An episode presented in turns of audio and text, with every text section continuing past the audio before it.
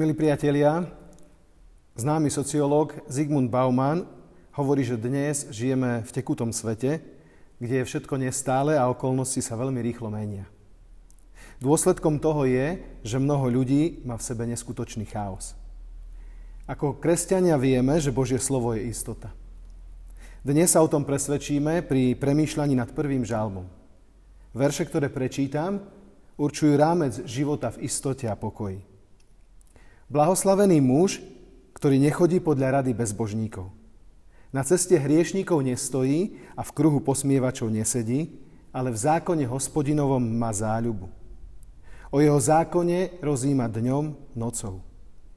Bude ako strom zasadený pri vodných tokoch, čo načas dáva ovocie a jeho lístie nevedne.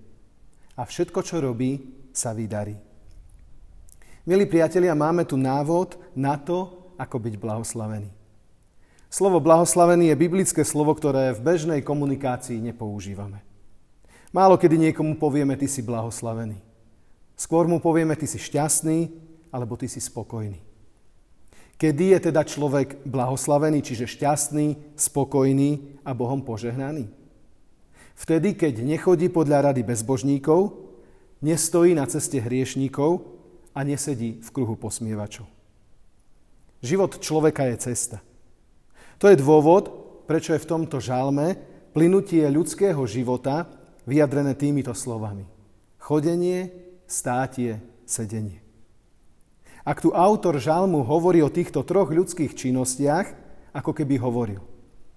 Milý priateľ, slová, ktoré tu píšem, sa týkajú každej jednej oblasti tvojho života. Každého jedného vzťahu, každej jednej aktivity a činnosti, ktoré robíš.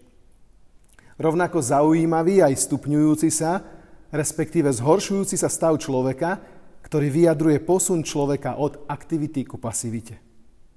Evokuje to obraz prechodu od dôvery v Pána Boha po bezbožný život. Na začiatku je chodenie. Ako najprirodzenejšia ľudská vlastnosť, respektíve stav. Musíme chodiť, musíme sa posúvať. Nemôžeme byť zavretí vo svojom dome, aby nás tento zlý svet neovplyvnil. Musíme žiť v tomto svete a v rámci toho sa stáva, že stretneme aj bezbožných ľudí.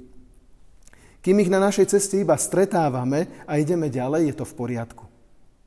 Problém nastáva až vtedy, ak sa im podarí nás ovplyvniť. Posluchneme ich slovo, dáme na ich radu, necháme sa oklamať. Nepozorovane sme nastúpili na zlú cestu. Keďže sme v procese chodenia, stále máme možnosť sa otočiť a vrátiť späť. Ak to neurobíme, môže sa nám stať, že chodenie sa zmení na státie. Všimnime si, aktívny proces života, vyjadrený chodením, sa spomaľuje. Človek, ktorý dal na bezbožné rady, chodil podľa nich, sa posunul ďalej do ďalšej fázy. Stojí na ceste hriešnikov. Ako v mnohých rozprávkach. Mladý muž ide oslobodiť princeznu. Vydá sa na cestu. Po ceste má však nástrahy, ktoré ho zastavujú. Odýchni si, je noc, nemusíš sa tak ponáhľať. Zajtra môžeš pokračovať. A on si povie naozaj, oddychnem si, zajtra pôjdem ďalej. Na začiatku bol nejaký cieľ, ktorý som chcel dosiahnuť a išiel som za ním. Ale zrazu ma niečo zastavilo, možno zaujalo. A cieľ ktorý som mal, už nie je taký konkrétny ani dôležitý. Vo väčšine prípadov, ak človek ostane stáť, jeho ďalší krok bude sedenie. Sedenie je tretí, posledný level. Prechod od dôvery voči Pánu Bohu ku bezbožnému životu je završený. Človek, ktorý bol predtým plný života a akcie, zrazu sedí v kruhu. V kruhu posmievačov a nerobí nič pozitívne, iba sa posmieva všetkému a všetkým. To, o čom hovorím, je samozrejme obraz, ktorý sa však reálne v živote okolo nás a možno aj pri nás častokrát deje. Prechod od človeka, ktorý dôveroval Bohu, po človeka, ktorý zrazu sedí v kruhu posmievačov. A celý okolitý svet sa čuduje. Čo sa stalo? Veď to bol taký horlivý nasledovník pána Ježiša. Preto tento žálm veľmi jasne upozorňuje. Nechodiť, nestáť a a nesedieť. Toto je najlepšia obrana voči diablovi. Hneď na začiatku mu povedať jasné nie. K tomu nám vie pomôcť ďalšia časť nášho textu. Ale v zákone hospodinovom má záľubu, o jeho zákone rozíma dňom, nocou. Hospodinov zákon nám predstavuje Božie slovo. Nájsť záľubu v Božom slove, rozímať, premýšľať o ňom neustále, to je cesta vedúca k požehnaniu. Kráčať po tejto ceste je oveľa zložitejšie a ťažšie, ako sedieť v kruhu posmievačov a hrať s nimi karty a robiť si žarty. Určite sa to však oplatí.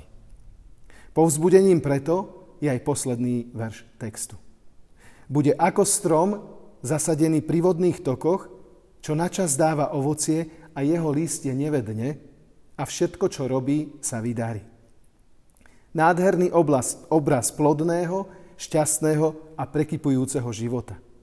Strom, zasadený pri vodných tokoch, sú pre mňa vrbové prúty zastrčené u nás v záhrade. Zapichli sme ich do zeme a oni rastú. Každý rok ich musíme ostrihať. Akú radosť sme mali na jesen z jablone, keď zrazu zarodila tak, ako nikdy predtým. Chodili sme okolo nej, oberali, oberali z nej jablka a jedli ich. Prosím, zapamätajme si, že takýto má byť náš život. Má byť ako rozkonárený a košatý strom, ktorý prináša ovocie. Nehovorím o fyzickom, telesnom živote. Hovorím o našom vnútornom, duchovnom živote.